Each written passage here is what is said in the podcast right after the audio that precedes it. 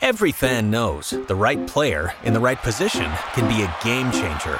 Put LifeLock between your identity and identity thieves to monitor and alert you to threats you could miss. Plus, with a US-based restoration specialist on your team, you won't have to face drained accounts, fraudulent loans, or other losses from identity theft alone. All backed by the LifeLock Million Dollar Protection Package. Change the game on identity theft. Save up to 25% your first year at LifeLock.com slash aware. Steeler Fury.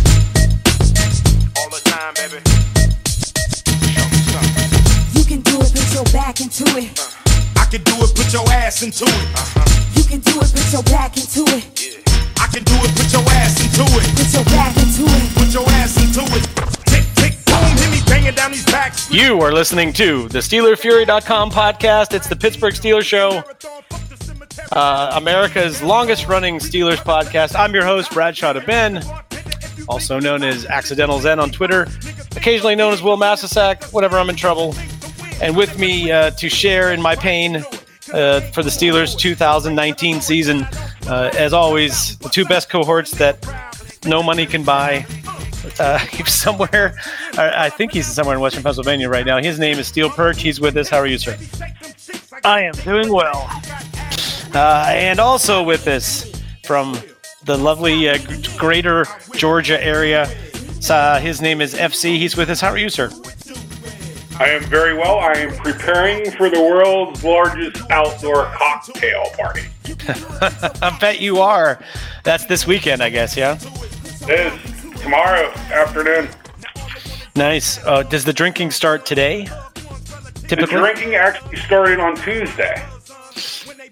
So help me out with Is that in Jacksonville? Is that where it is? This.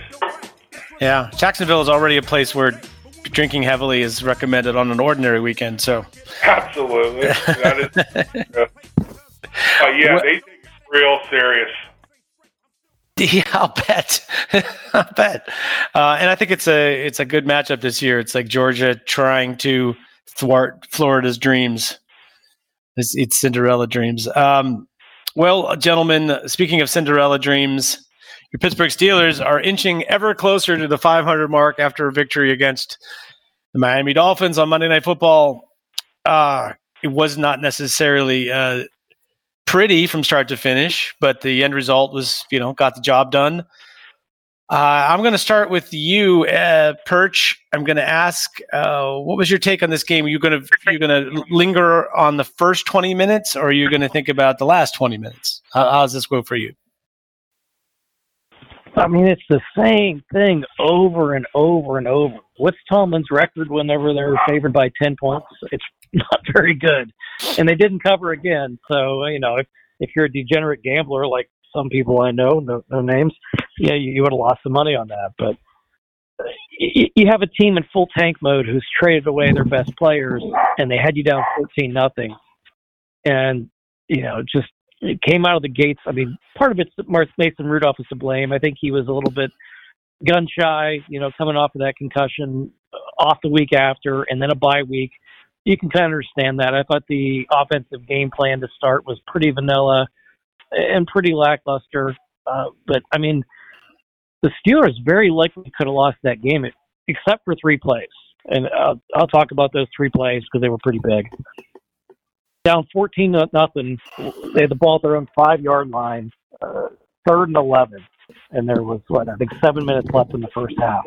Very realistically facing a punt and giving the Dolphins the ball at midfield, down 14 nothing. And Rudolph hit that big pass to Diontae Johnson. They got 17 yards and they extended that drive and went for a field goal. If that play goes the other way, they could be down 17 or 21 to the Dolphins at half. That game could have got really ugly really quick if not for that one play. And then the Dolphins, like idiots, up 14 to three with what was it, a minute and a half left, right around midfield. let a turnover prone quarterback drop back and throw, and we tipped the pass and got an interception and ended up, you know, getting the ball and driving again. And then third and 20. Third and 20. They're up 14 to 3. They call a timeout and come back and cover zero. They leave three wide receivers against three defensive backs. They run a quick slant and run for 45 yards and get a touchdown at the end of the half. But wait, Perch, it was it was worse. It was worse than that. They played cover three and still got beat for the still got beat for a touchdown. Had three three deep guys and still messed up that coverage. Anyway, but your point is well taken. Those three plays were, uh, you know, easily the difference in the game. It's just like I always say though, every game comes down to a handful of plays. Even with even with a, a historically bad team like the Dolphins, and uh, even if you have the best team in the league, it can still come down to a handful of plays. That's just you know that's the NFL. But yeah, you're right that those those three plays made a huge difference. Um, FC, what was your what was your take on this uh, adventure? Um, momentum rules all professional sports. Um, the Steelers are flat, which is shocking for Monday Night Football. But you know what? It's not shocking if we think about it. Tomlin's teams have underperformed coming off the bye weeks before. Um, you know, uh, I would love to sit here and slam James Washington for not making a play on the ball. I mean, it didn't turn out to be an interception, but the second one, but it could have been a game changer. Then he comes back and he throws that vicious block on the Johnson touchdown catch on third and twenty, um, buried a defender. Um, By the way, did you notice FC which defender he buried there? I actually did. I believe it was our boy from New Mexico State. Correct? Yeah, yeah. Well, yeah, UTEP, but yes, uh, Nick Nick Yeah, Needham. just- Nik Needham. Nick, Nik Needham. There you go. Um, who actually, I still believe uh, he's going to need work, but I think he has a future in the NFL. I mean, this, Yeah, yeah. this what Booger McFarland would have you believe. Um, Sorry, I interrupted you. Go ahead. no, you're good. Uh, I was I thrilled with the Steelers. No, but they won. you know what I mean? And Yep. you know, we had a Cam Heyward sighting, and I understand the Dolphins are garbage and they're tanking and this and that and this and that, but we won. Team won. Yeah. So Well, the, the thing is, Steelers under Tomlin are, uh, you know, before Monday night, we're seventy, you know, seventy-five percent of the time they win coming out of the bye. Seventy-five percent of the time on Monday Night Football they win. Hundred percent of the time at home on Monday Night Football under Tomlin. So it's Right. like you know uh, they don't. You say underperformed, and that's true. And I, I as you, if you recall, that's kind of why I've pictured this game shaping up. A quarterback's going to struggle, especially early and you know the Dolphins are a little better since Fitzpatrick's been playing, a little more competitive, and the Steelers will likely win the game but not cover. And just feels like that's the that's the themes. Like people want to talk about losing the games to the bottom feeders, but I think the thing that's that really sticks in the craw for Pittsburgh Steelers fans, oh, you know, over the last few years is is making close games out of opponents that shouldn't on paper be a close game. It's like they really don't care about the point spread or what you're supposed to win by. They're just interested in playing their style of football that makes close games, and then they, you know, win more often than not. But but that is a you know that's a can be a really infuriating style of football to watch as a fan. Um, but uh, Perch, I I can't. I mean, neither of you guys really seem as hung up on the quarterback play as I did, but I I just uh, it, it isn't it isn't just the net results of neither the net results of you know all the incompletions necessarily being the quarterback's fault or all of the late uh, touchdowns and yardage being you know because of what the quarterback did. But just overall in the first particularly in the first half of the game and even bleeding over into the second half um, he, uh, he you know Rudolph was just missing so many throws by such a big margin. Like these in cutting routes in the intermediate range that are like yards behind the target um, you know, you could just see. I could in my mind, I can picture James Washington leaping for the ball, and it's, it's five yards. Back, you know where he was five yards ago.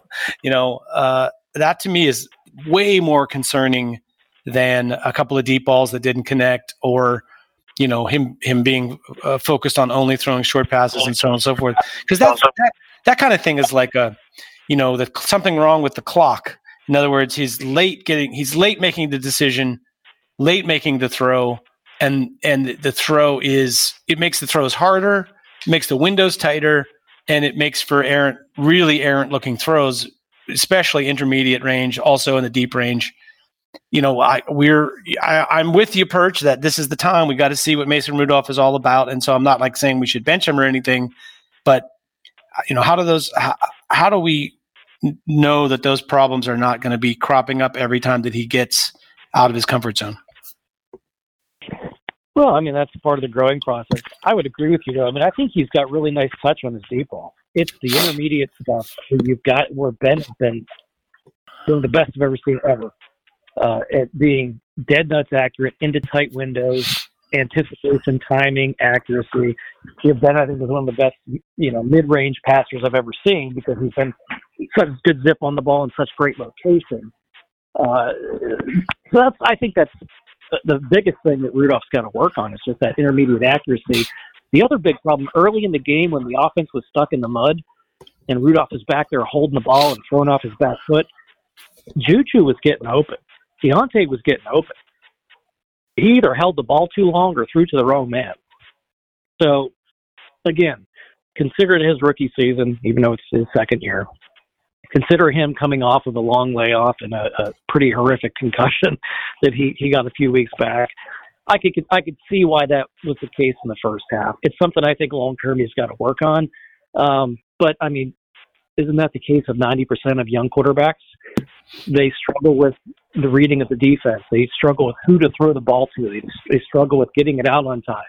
I mean, a lot of these guys that are supposed to be the, the really good young quarterbacks in the league are the same thing. They're they're they're a single one read guy. You know, they aren't reading the entire field. They don't have that anticipation. That's something that's going to come with time, which is why I think it's so important for him to get 12, 13 starts, whatever they can get out of him this year, and we'll see that growing process. You know, I, if he's not better at the end of the year than he is now, then you got a problem. But I, I'm pretty confident he'll be he'll be better as he moves forward. But the accuracy thing is something he definitely has to work on. This last game, he held the ball too long and made some bad reads and didn't hit the open guy, and that was a problem too. Well, FC, throwing this to you just for your take on it. Um, I'm sure the quarterback coach will will work with him on his footwork and mechanics, right? Only so much you can do at this point. But I'm, I'm You know what joking I mean? because there is no quarterback coach. That's what I'm saying. Right. But anyway, sorry. Go ahead.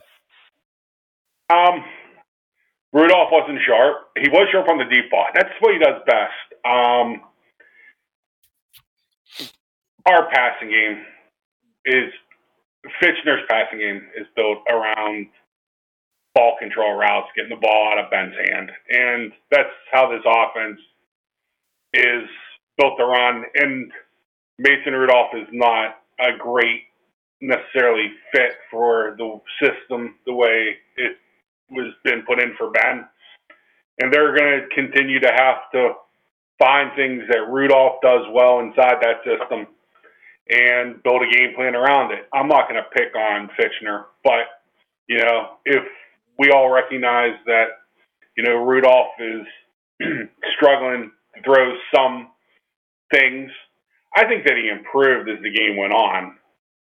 Um, there's a lot to work with there, and I'm hoping that because I was not impressed with Rudolph at all on Monday Night Football, that it was rust and he had to take the first big shot. After he took, you know, a pretty nice shot in the pocket, he actually dusted himself off and was pretty decent. I mean, uh, he did make some good throws in the game. I actually wasn't- actually really admire that part of his game. I think he's uh he's you know he, he takes a hit and pops back up like that. That's not a small thing with the quarterback. He didn't just like go into fetal position after that. Go ahead. There, there's a ton of dog in him. I mean, he's, you know, he's he, he'll if back in the corner, he's going to come out fighting, and I like that. Um, I just think that the Steelers really want to feature that defense, and I think they want the offense to be very. They they want if they enter games if we can get to 24 points, we're going to win the game and that's necess- not necessarily the greatest thought process to have for you know a Mason Rudolph led team. You know, um, I think that the Steelers' offense has to be more attacking. I mean, they want to run the ball, um, but we're having issues with mobility of our offensive line. I'm not going to say it's because of age. Um, there, there's several factors. Um, for some reason, Maurkice Pouncey can't draw a defensive holding penalty to save his life. I've never seen a guy tackled by defensive linemen more attempting to get to the second level. Um, Ramon Foster was dinged. I wasn't really impressed with Finney whenever he came in. Um, he had his struggles. He's a far better center than guard. Um, the, the, the Steelers' offense as a whole has to improve. It's the play calling, the scheming, Rudolph play, the offensive line play has to improve. Vance McDonald has to improve. Um, probably the player that I would like to say that I think it's been very solid, especially in the run game, Nick Vannett. And that's a guy that I would definitely look to extend. Ideal second tight end, ideal second tight end for the Steelers system, where he's going to get usage 30, 35% of plays. And um, I think it could be a far you know, cheaper alternative than what, say, Jesse James got this year on the open market. So we we got to play and we got to scheme to what we got, and I think we have enough talent to win games. And it's just a week to week, you know, league. And I think they're staring down the Colts, and I think that they see some holes there, and they think they can get a win this week. So. Yeah, it feels like a little bit more even matchup, though. Like, you know, going against Cincinnati, Miami is one thing, especially both primetime games. Um, it's really unfortunate the way the schedule worked out in a way that, you know, the games where you're like, you feel like you know you need that little extra incentive with a home primetime game. Um, they had the two worst teams on their schedule, uh, and then you know short week against Cleveland, which not necessarily they're world beaters, but you know that's going to be a brawl um, coming up. So anyway, Perch uh, FC mentioned the defense. Uh, you know it's hard to judge them uh, just on the basis of what they did against Miami, but uh, it feels like you know aside from a, a few blemishes here and there. Um, you know Mark Barron. Um, it feels like they're uh, they really have something together. So I'm just wondering, like, what did you take out of that game? Even though it's the opponent is not necessarily that great in offense, uh, what what did you take out of this game as far as the Steelers' defense? Yeah, they had one bad drive. Uh, they gave up that long touchdown drive. Uh, I think that was the one that made it fourteen nothing. Other than that, they pretty much dominated the game. Um, you know, I think we've talked about the front seven quite a bit this year. Just you know, T.J. Watt continues to to put up a lot of pressure. Dupree has played better than he ever has before. Uh, the Cam Heyward still doing Cam Heyward things, and and those guys have been been really good. Um, Bush, you know, Devin Bush, we you know we're pretty quick to to jump on Mark Barron for being horrendous and having even worse, you know, play character where he just quits on plays. But Bush misses way too many tackles. that touchdown play where Barron got you know drug into the end zone or pulled off. Bush should have made that tackle on his own uh, Yep. in front of him. And he got basically steamrolled by a 195 pound wide receiver. That can't happen. Um, but guy I'd want to talk about, Steven Nelson.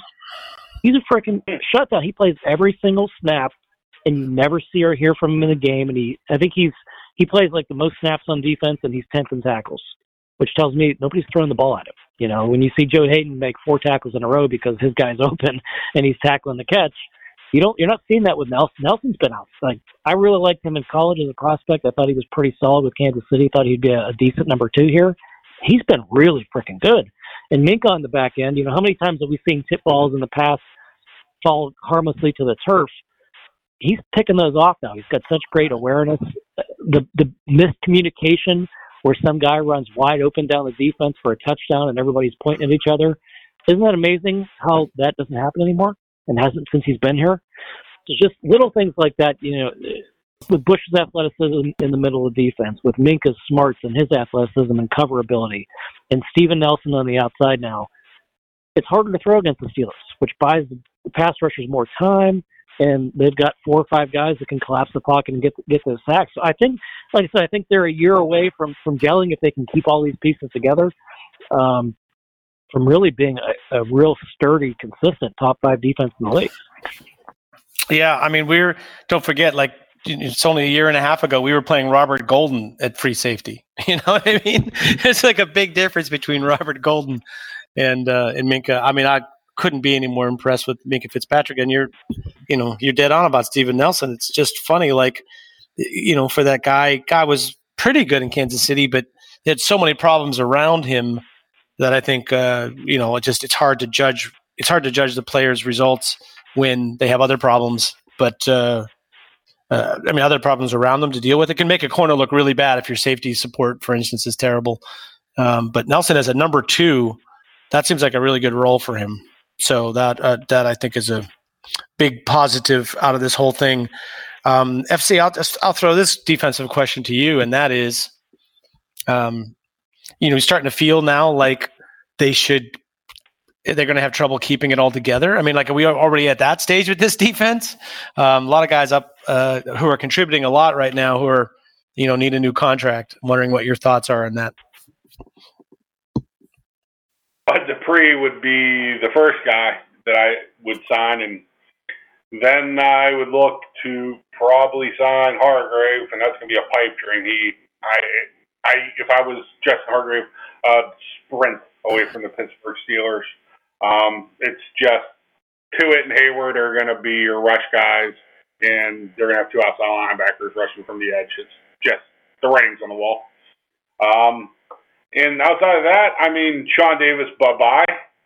Um, and uh, maybe hopefully get something done with TJ Watt. A, a, a big part of, of the future is going to be the future CBA talks. If they add the 18th game, if they get the $200 million salary cap, if those, if those things happen, I expect that uh, the Steelers will definitely try to get something done with both outside guys. You know, get Dupree and Watt signed up. I mean, they are, you know, this the linchpins of this defense, especially this year. They're both young. You know, they both seem to love the city, and you know, you want as many of those types of guys on the rosters you can get. You know, the Super Bowls are. It doesn't take long for people to forget the Casey Hamptons, the Aaron Smiths. You know, those types of guys that you know win you championships quietly. Yeah, it's true, and it's like uh, you know you can get overly enamored with the the edge guys and overly enamored with the you know guys that make interceptions, whatever. But you're right, not you know it all starts with that front. Um, at least it feels like we're better. You know, two years ago we were like we don't have enough, we don't have any players on defense, and now it feels like we're worried about keeping them together. That's an amazing. I give them credit, you know, more better than I thought that they were doing in terms of piecing it together. Um, you know, it makes up it makes up for the fact that that Mark Barron has been such a disappointment. And you're right, uh, Perch, about you know, I was I was watching a little clip of uh, Bill Belichick talking to his defenders about fundamentals, and he was talking about you know uh, tackling fundamentals broken down into like three steps, and it was like you know leverage, and then a certain kind of wrapping, and then you know the next guy in goes for the fumble, like that. That was, you know, but it, it's sort of like you see a guy like Devin Bush, and you think, you know, if he had if he had had drilled into him every day that you need to get leverage to tackle that guy, you know, the way that they do with the rugby tackle in Seattle or the way that New England teaches, he'd have had a much better chance of making that play than trying to go head up against a guy that uh, is, you know, has momentum and is uh, taller and longer than he is and is able to get his hands into Bush. You know, just felt like that was a that was a clear example of uh, somebody's fundamentals need to get worked on. But you know, he's a, he is a rookie, and uh, just like the Mason Rudolph conversation, it's like hopefully that they you expect them to improve, you know, over time. So I don't know. I guess that's the thing, Perch. Do you think you see improvement in Devin Bush? I mean, it sort of feels like he's had some really great moments and some really rough moments, which is to be expected. I said it before. I'll say it again. It reminds me of rookie year Ryan Shazier. Some of us hated, some of us loved, and all of us probably loved and hated equally during the same game. Know, just some of those things where you know he makes plays that he shouldn't make just due to his athleticism, and then he adds uh, something to the defense that you know that uh, was maybe missing. But there are there are things inherent to that sort of player that are there are going to be issues, and you know if you don't have good form at, at 5'11", 230 pounds or whatever he plays at two twenty five you're going to miss some tackles. Uh, so he, he does need to improve. Overall, he's, I think he had a, pretty good rookie season. It, he hasn't been as great as some of the media people wanted to anoint him since he was drafted as the rookie of the year candidate.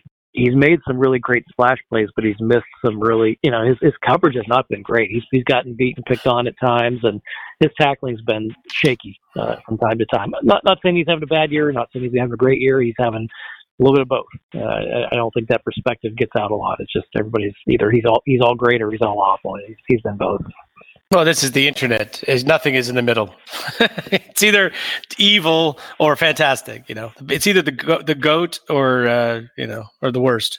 Um, well, on that note, let's let's move on for a second and talk a little bit about this week's matchup um, with the Indianapolis Colts coming to Pittsburgh. Um, you know, I'm, I'm sure this is going to be the hardest week uh, for Ben Roethlisberger to miss because there's one thing he likes on the schedule. It's seeing the Indianapolis Colts come to town. Oh my God, what a career he's had against Indianapolis. Um, so no Ben for this matchup, FC. Um, but it feels like uh, the two teams are kind of strangely evenly matched right now. So uh, to me, uh, that points to sort of an interesting game uh, from that standpoint. It's like it's the all, all through this year, the Steelers have played a bunch of teams who don't lose and are you know obviously better than them, and then they played a bunch of teams that have been worse than them. And this is the first time it feels like they've really played somebody that's kind of along their lines. Um, how do you see this? Where's the starting point for you when you're figuring out what you think is going to happen here? offensive line versus defensive line on both sides of the ball. Um, the Colts are far and away the most physical offensive line the Steelers are going to face in the run game. Um, they're not excellent pass blockers, but they are very good at what they do, and that is run the ball between the tackles. Um, Anthony Castonzo, their starting left tackle, is nothing special in the pass game. He's a good run blocker. Um, I was not a humongous fan of Quenton Nelson. He's a better NFL player than I thought. Do I think he's the best left guard in the NFL? No, but he's excellent in the run game. He he's very Alan Faneca-ish, which a lot of people consider sacrilege. But Faneca was fantastic in the run game, and he had his problems in uh, the pass, in pass pro. Ryan Kelly's a good center. Mark Glowinski, local kid, um, went to West Virginia from WPIAL area, started in Seattle. Good run blocker, horrific pass block.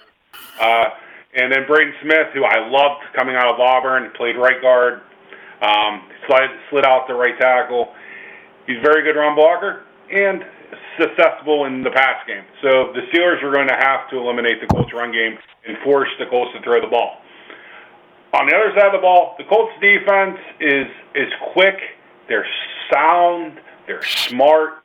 They're positionally good. They're not going to give you nothing, but they're not super athletic. I mean, Darius Leonard is a great football player, as their will. When you get past that, Justin Houston got some miles on him. Jabaal Sheard is not the same player that he once was. He's a good pass rusher. Um, Margus Hunt is athletic and tall and lanky, but if a healthy Ramon Foster, if he passes concussion protocol, which I think he should, um, I, I, I think the Steelers are going to have the opportunity to run the ball. Whatever team can establish the run game and continuously run the ball is going to win it. And it, I expect this to be a 1990s, 2000 style football game. The most physical, tough team's going to win. Yeah, it feels like that's exactly what I'm saying. It's very even, and they're both going to try to. It feels like they're mirror images in terms of what they're going to try to do, and and, and not and mirror images in the sense that like the Colts' strength right now uh, is their offense, and Steelers' strength right now is their defense, and the other side of the ball has struggled for both teams. Um, so it feels like that's a, you know, that to me when I see that on paper, that makes me think it's a you know it's a question of who establishes the style that they want to play better than the other team does. Um, Perch Colts have not been very good this year uh, against teams who who rush the football. Um, I'm, I'm wondering if that's you know, I mean, it doesn't really play in the Steelers' hands considering their running back situation. What's the latest that you hear in terms of what the Steelers' running back situation is? Jaylen Samuels going to be 100. Uh, percent James Conner going to play? What What's the latest? No, yeah, it's, I think it's the Jaylen Samuels and Trey Edmunds show. I think that, that they're going to have two backs this week. Maybe, just maybe, Conner gets cleared game time and they use him as essentially the third back or, you know, just kind of an emergency sort of situation. I can't see him being a full go this week. I think uh, from from what I've heard, Samuels could have played last week. They were just being cautious because they had had some depth there with Benny Snell and uh, and Trey Edmunds, you know, up for number two and number three. But it's it's going to be, you know, Jaylen Samuels is due for a good game. He's averaging under three yards a carry this year. Hasn't really carried the ball a whole ton. Uh, you know, he missed missed the last game, so um, yeah, it's really going to come down to. I think he's definitely going to get opportunities in this game for sure because, like you mentioned, you know, the Colts' run defense is not their strength, and the Steelers would obviously prefer to run it than pass it. But you know, it's uh, how much do they trust Trey Edmunds too? I mean, they wouldn't even give him the ball at the end of the last game to salt it out with a two-score lead. So, uh, yeah, that's going to be the big story of the game. Really, is it, can the Steelers enforce their force their will with with just you know uh, the offensive components they have, uh, you know, with the running back so beat up.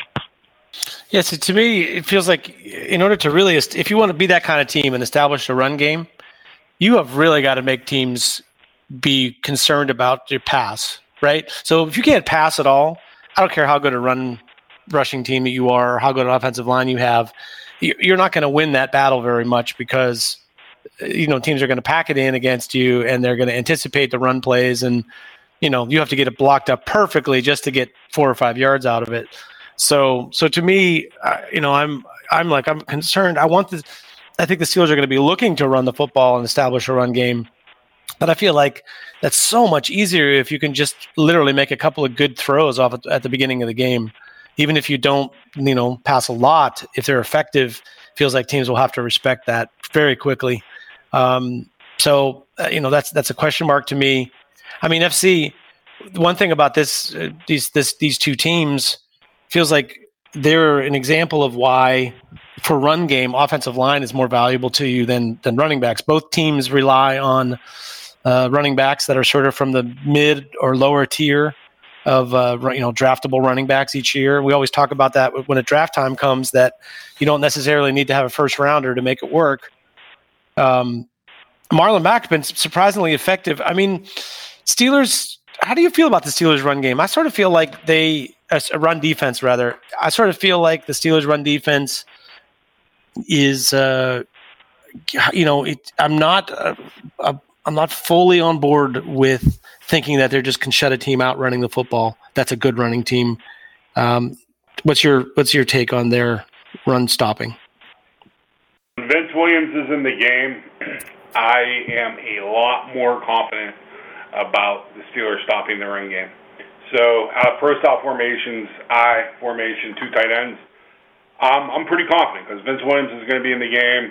Hargrave is going to go from fifth gear down to third gear, where he's going to be a little bit more gap sound instead of picking a side and just attempting the rush passer, which the, which is what the Steelers are telling him to do um, from that position. So I'm not saying he's doing anything wrong. He still has to be gap sound, but they're saying, you know, multiple receiver sets, get upfield, attack the quarterback, you know, pressure, pressure, pressure. Um, so, uh, of course, I, I, I mean, Devin Bush is, has missed some tackles. That's a concern. I, I Steven Nelson, probably my favorite defender but he's not the largest at Joe Haden. Um, against the run game, I'm not the biggest fan of Humperdoo, and Minkah Fitzpatrick is not the largest safety in the world. So we are a defense that's built to be fast, fast, fast, fast, fast. A grinding running game is a concern to me, but you can't hit what you can't catch. So if the Steelers are flying around home game, it's going to be tough for the Colts to run the football. I, I really believe that. Yeah, uh, Perch. I don't know if you watched Thursday Night Football uh, last night, but it was uh, you know the most one of the more intriguing parts of the game was the matchup between tight end George Kittle for, for the 49ers and uh, Budda Baker, the safety from the Cardinals, and it just felt like that was uh, worth the price of admission alone, was to see two players uh, you know, basically you could see their whole competition of the you know the night play out play out in the game results. I kind of feel that way about this game with Cam Heyward and Quenton Nelson. I feel like that's a really, really good matchup, and that I expect it to be a little more even than uh, than one sided. Um, wondering what you what do you think about that matchup in particular? No, I think it's one the Steelers need to win because if the Colts start grinding out first downs, running the ball, and Heyward's getting pushed around, we're gonna have a very, very difficult time winning that game. So, I, yeah, I, I could see that. I mean, I think probably the strength of that Colts offense is the, the nastiness of those two guards in the run game. They're both outstanding run blockers and just nasty, tough guys that hustle and finish blocks, and they'll they'll take your your will if you let them. And you know, Heyward's not a guy that's that's to back down from anybody. And yeah, it's, it's going to come down to if we could if we can really slow and stop that running game uh, for for the Colts. You know, Jacoby Brissett and the gang. They, they guess they have some pretty good offensive weapons too. Uh, T.Y. Hilton's still there, and they've got two good tight ends that can do some damage. But uh, I'd like our chances more if we could shut down the run for sure. Yeah, well, the uh, looking on the other side of the ball, you know, what uh, I mean, other than just trying to establish the run, uh, FC, what do you what do you see when you look at the Colts defense? It seems like they're pretty good in pass defense. Um, how do the Steelers defeat what it is that the Colts are going to try to do? athletic plays, hustle, uh, effort. Um, the, I mean, the Colts are not going to be out of position. The Colts aren't going to make a ton of mental errors, and um, they're going to execute their defense. Um, Mason Rudolph's going to have to make throws. Wide receivers are going to have to run good routes and block after the catch, protect the football, make plays. It's, the, the the the Colts aren't the '85 Bears and they're also not the steel curtain of the Steelers, but they have a good, positionally sound, smart defense. In a way, they're kind of like New England defensively, where you're going to earn everything. And if you're able to take something, you're going to have to take it. It's not going to be given to you. So um, it's going to be a will effort type game where if the Steelers come out and are just on fire on both sides of the ball. Could they make the Colts quit? I believe so. Um, the Colts are used to being the bully. They're used to being the smarter team. And, I mean, I like the Steelers' matchups on the outside. I mean, if, if, if uh, Malik Hooker is a fantastic ball athlete at free safety for the Colts. And Darius Leonard is last year showed that he could be a playmaking machine. You know, um, when you get to Kenny Moore and, you know, when you get to, you know, Pierre Desir, who may not play this week, which puts Rock Ya-Sin, rookie Rock Ya-Sin in the lineup, and they he's had some issues this year in coverage. They they moved Marvell Tell, former safety, in front of them in dime packages and nickel packages at times this year because Ya-Sin is just so damn grabby and he struggles with double moves. Um, Quincy Wilson comes in and plays a solid corner, but he's not really a foot athlete. The Steelers, I mean, Fichtner, it's all going to come down to Rudolph's accuracy. You're going to have to be able to throw the ball intermediate. You can't live on checkdowns and vertical passing. I understand that. If Rudolph's got to be sharp, the Steelers got to be, you know, they got to line up right. You can't have too many pre-snap penalties and that is dumb stuff that they have walked themselves into and be able to overcome against the Bengals and against the Dolphins. You're not going to overcome a smart defense and a physical defense like the Colts have. Yeah, I get that. That's a, actually a great breakdown. Um, Perch, last word on the on the Colts uh, matchup before we move on.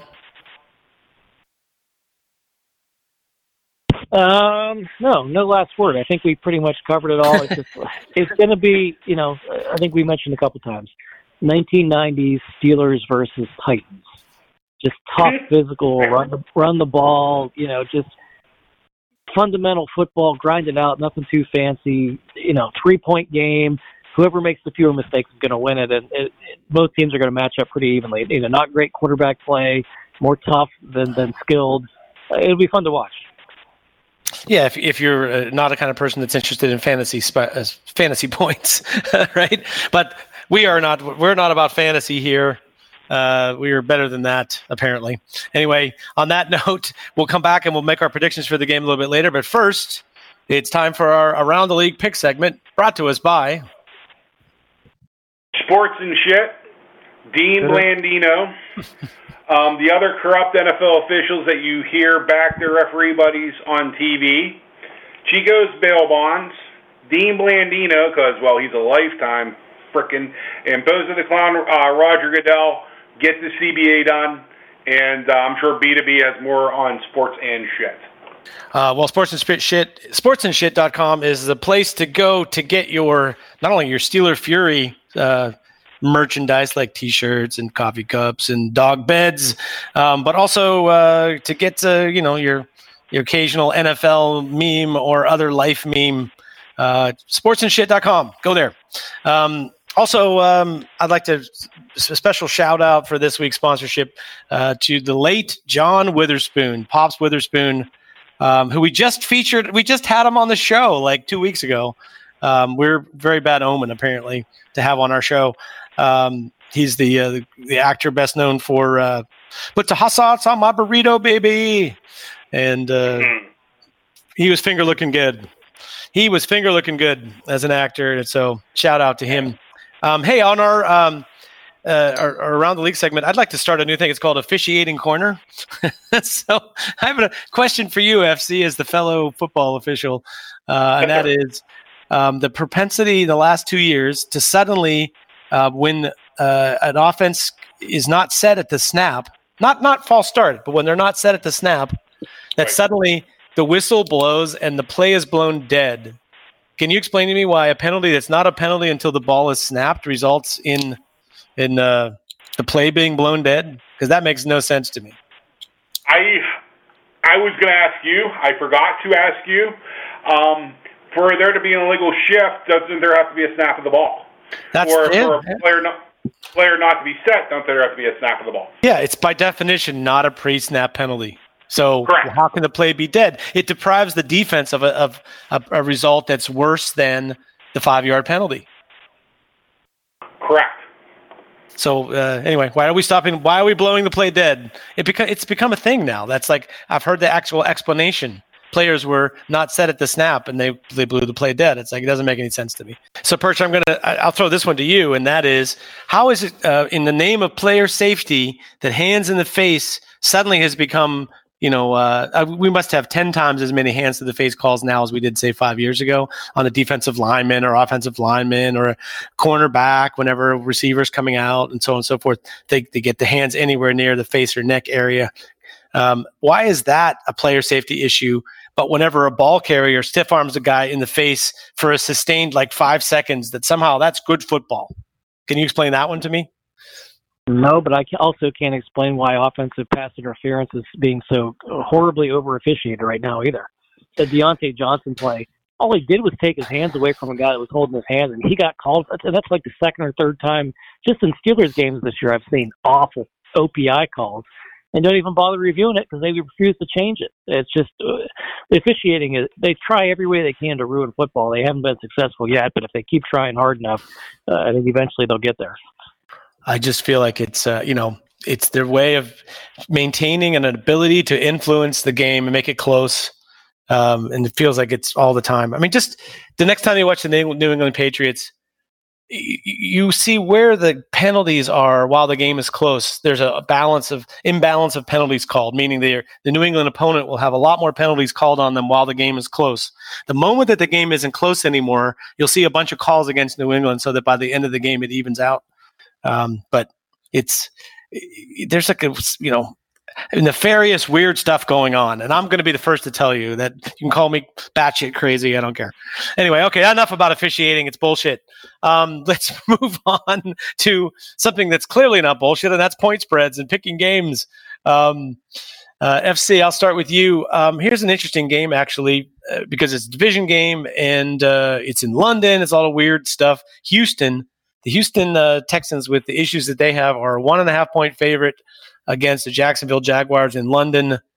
Um, suddenly, have a feeling that I don't really uh, believe in either of these teams. Uh, I'm wondering what your what your thoughts are. Well, this one's simple for me. If you go look, look at the last time Jacksonville lost in England.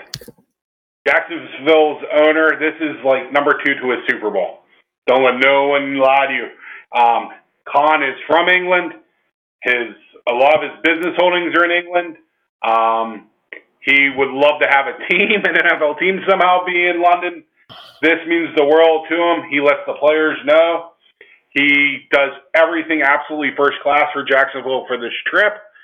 Um, I will take the Jaguars and the point and a half. How about you, Perch? What do Gardner Minshew and Mason Rudolph have in common? Trick question. Better quarterback ratings than Tom Brady this year. Oh, but you didn't see that one coming. um, yeah, I mean he he's done pretty well. I just think Deshaun Watson is one of the special young quarterbacks in the league, and uh, all else being equal, and I think consider these teams otherwise pretty equal. Uh, you give me Deshaun Watson and the best wide receiver in the NFL currently, throwing the ball to each other, and that's enough to put them over the top. So I'm going to take the Texans to win it. Yeah, I'm. I I don't know, man. I, I feel like uh, no JJ Watt's a big deal for a team that really relies on its defense a lot. And although Deshaun Watson is a solid quarterback, um, I don't know. I feel like uh, I like Jacksonville in the getting the points in a close game. Um, but that's a that's an, it'll be this, at, least an interesting game to watch. Um, Kansas City is hosting Minnesota. Kansas City, I think, has lost either three or four home games in a row which is unbelievable for a place that used to be considered to be the number one home field advantage in football. Um, I haven't heard yet about Patrick Mahomes playing or not, but uh, let's assume that unless you've heard otherwise that he's not. I'll start with you, Perch. Kansas City's a one and a half point favorite over Minnesota. Do you feel like the Vikings, who are hot right now, are hot enough to beat Kansas City? Yeah, the Chiefs are one and three at home this year, and I believe Mahomes is out. Um, uh, Kirk Cousins is playing like an MVP candidate legitimately right now. I mean, if you look at his, all his numbers and what that team's doing, I think the Vikings go go in, win, cover, uh, come out with a win. I think they win by uh, more than more than a field goal, four or more points. I've got uh, Vikings winning, so bet on the Vikings. FC. I'll take the Vikings as well. I mean, I just it's a I don't want to say a stinker game, but it's just I don't believe in either team. I like Dalvin Cook. We'll leave that. That's the best thing about that game. Will be Dalvin Cook. Yeah, I just I don't see Minnesota. You know, uh, their offense is not going to be stopped by Kansas City's defense.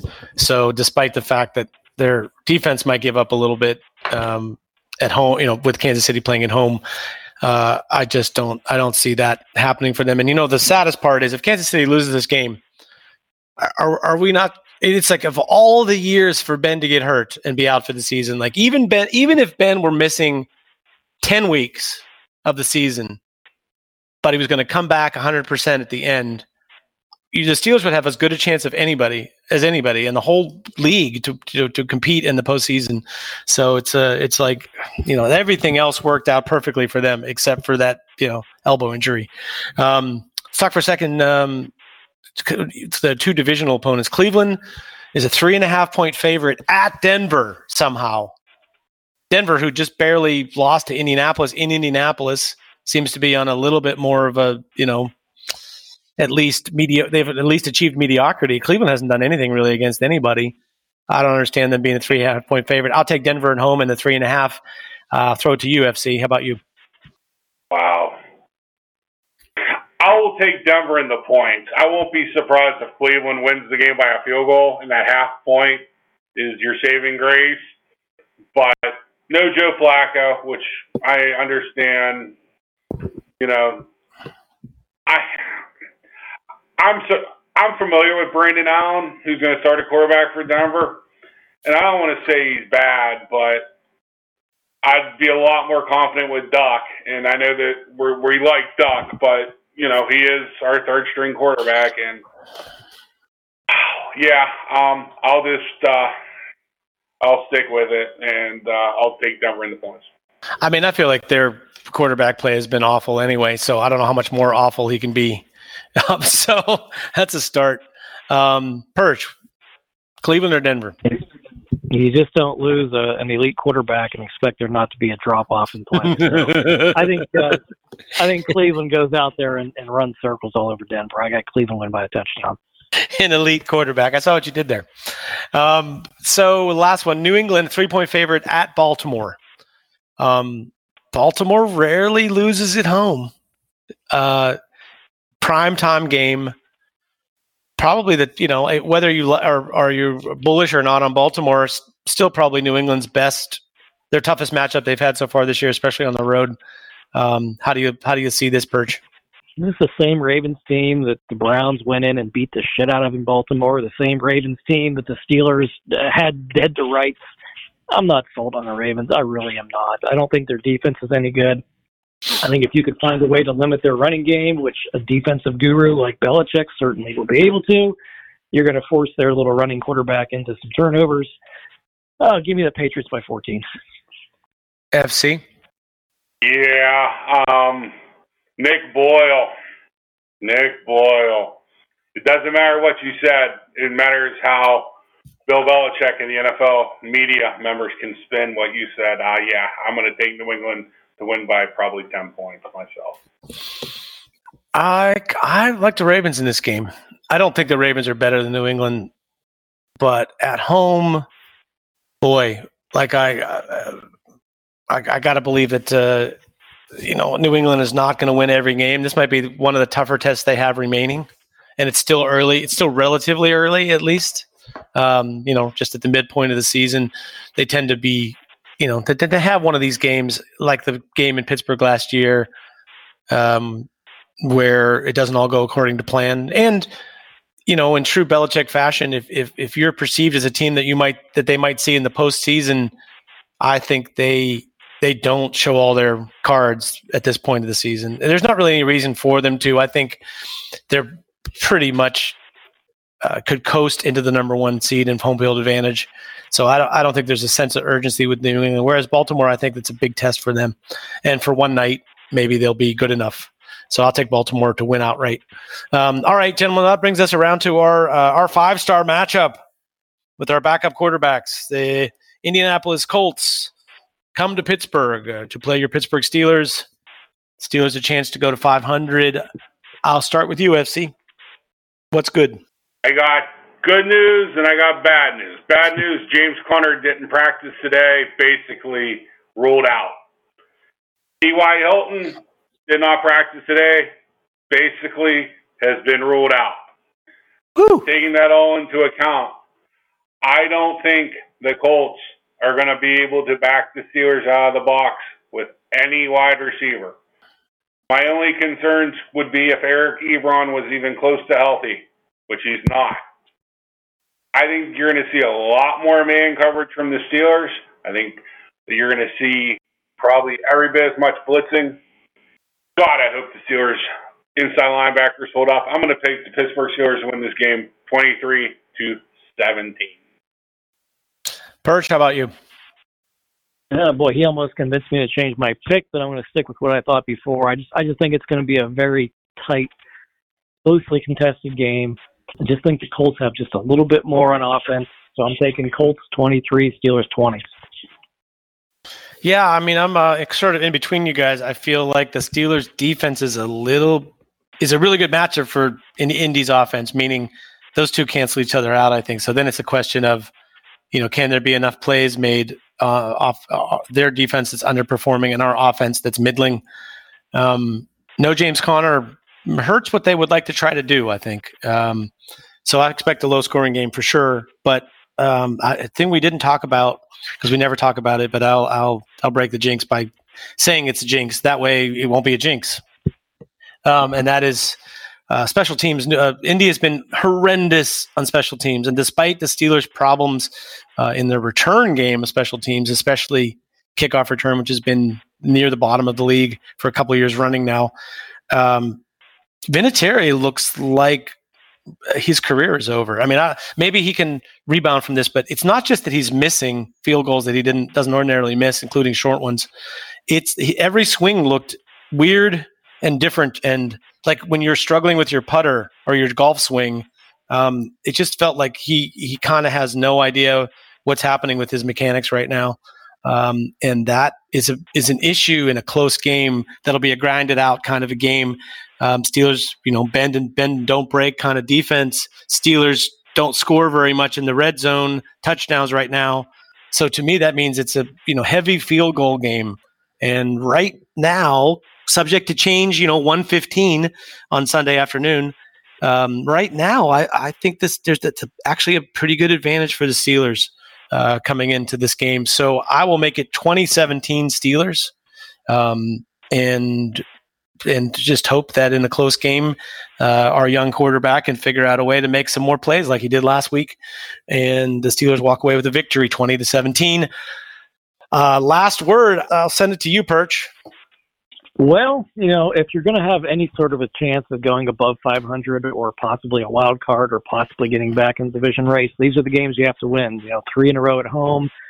Another mid-level team in the AFC, you, you kind of have to win these ones. So, so far the Steelers have beaten all the bad teams and they've lost all the good teams. This is the first, you know, I, I would consider more of an average or, or mid-level team.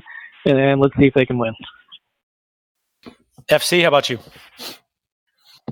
It's going to be a test uh, for this franchise. Um, they beat some bums. Now you, you know, you got a, a good NFL team.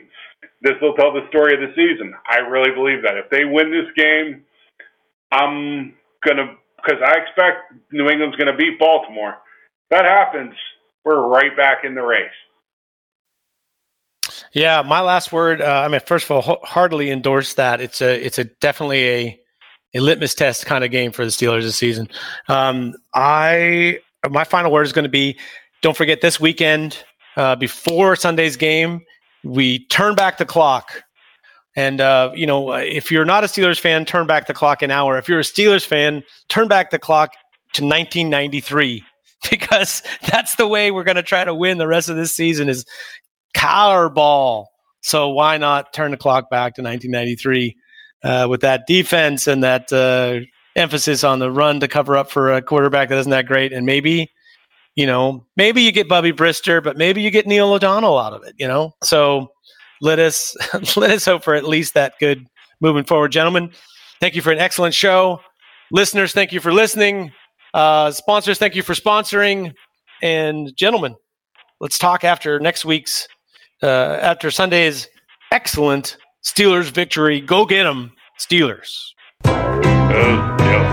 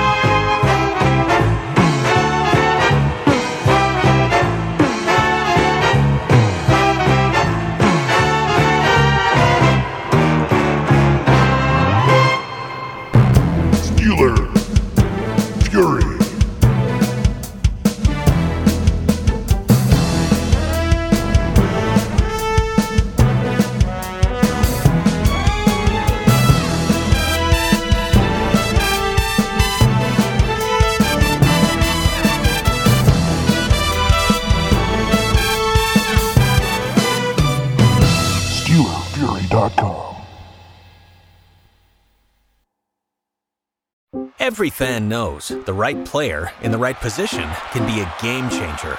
Put LifeLock between your identity and identity thieves to monitor and alert you to threats you could miss. Plus, with a US-based restoration specialist on your team, you won't have to face drained accounts, fraudulent loans, or other losses from identity theft alone. All backed by the LifeLock Million Dollar Protection Package. Change the game on identity theft. Save up to 25% your first year at LifeLock.com slash aware.